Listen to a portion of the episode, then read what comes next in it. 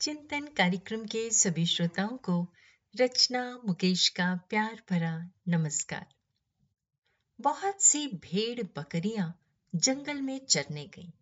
उनमें से एक बकरी चरते चरते एक लता में उलझ गई उसको उस लता से निकलने में बहुत देर लगी तब तक अन्य सब भेड़ बकरियाँ अपने अपने घर पहुँच गईं। अंधेरा भी हो रहा था वो बकरी घूमते घूमते एक सरोवर के किनारे पहुँची। वहाँ किनारे की गीली ज़मीन पर शेर का एक चरण चिन्ह बना हुआ था। वो उस चरण चिन्ह के शरण होकर उसके पास बैठ गई। रात में जंगली सियार, भेड़िया, बाघ आदि बकरी को खाने के लिए पास में आए। तो वो बकरी बोली पहले देख लेना कि मैं किसकी शरण में हूँ, तब मुझे खाना। वो लोग पदचिन्ह को देखकर बोले, अरे, ये तो सिंह के चरण चिन्ह के शरण है, जल्दी भागो यहाँ से।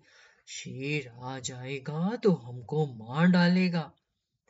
इस प्रकार सभी प्राणी भयभीत होकर भाग जाते अंत में जिसका चरण चिन्ह था वो शेर स्वयं आया और बकरी से बोला तो जंगल में अकेली कैसे बैठी है? बकरी ने फिर कहा ये चरण चिन्ह देख लेना फिर बात करना। जिसका ये चरण चिन्ह है उसी की शरण में मैं बैठी हूँ। शेर ने देखा ओ, ये तो मेरा ही चरण चिन्ह है। ये बकरी तो मेरे ही शरण हुई। फिर सिंह ने बकरी को आश्वासन दिया कि अब तुम डरो मत, निर्भय होकर रहो।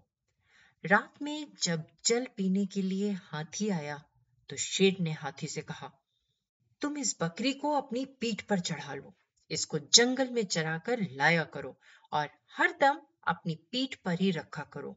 नहीं तो तू जानता नहीं मैं कौन हूँ, मार डालूँगा। शेर की बात सुनकर हाथी थर कांपने लगा। उसने अपनी सूंड से झट बकरी को पीठ पर चढ़ा लिया।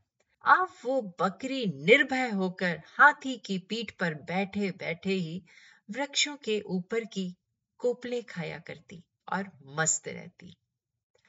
दोस्तों, ऐसे ही जब मनुष्य भगवान की शरण में जाता है, उनके चरणों का सहारा ले लेता है तो वो संपूर्ण प्राणियों से विघ्न बाधाओं से निर्भय हो जाता है। उसको कोई भी भयभीत नहीं कर सकता, कोई भी कुछ बिगाड़ नहीं सकता। तो क्यों ना ऐसे परम पिता परमेश्वर के साथ संबंध जोड़ा जाए, जो कि जीव का कल्याण करने वाले हैं। चिंतन ज़रूर करिएगा। आप सबका दिन शुभ व मंगलमय हो।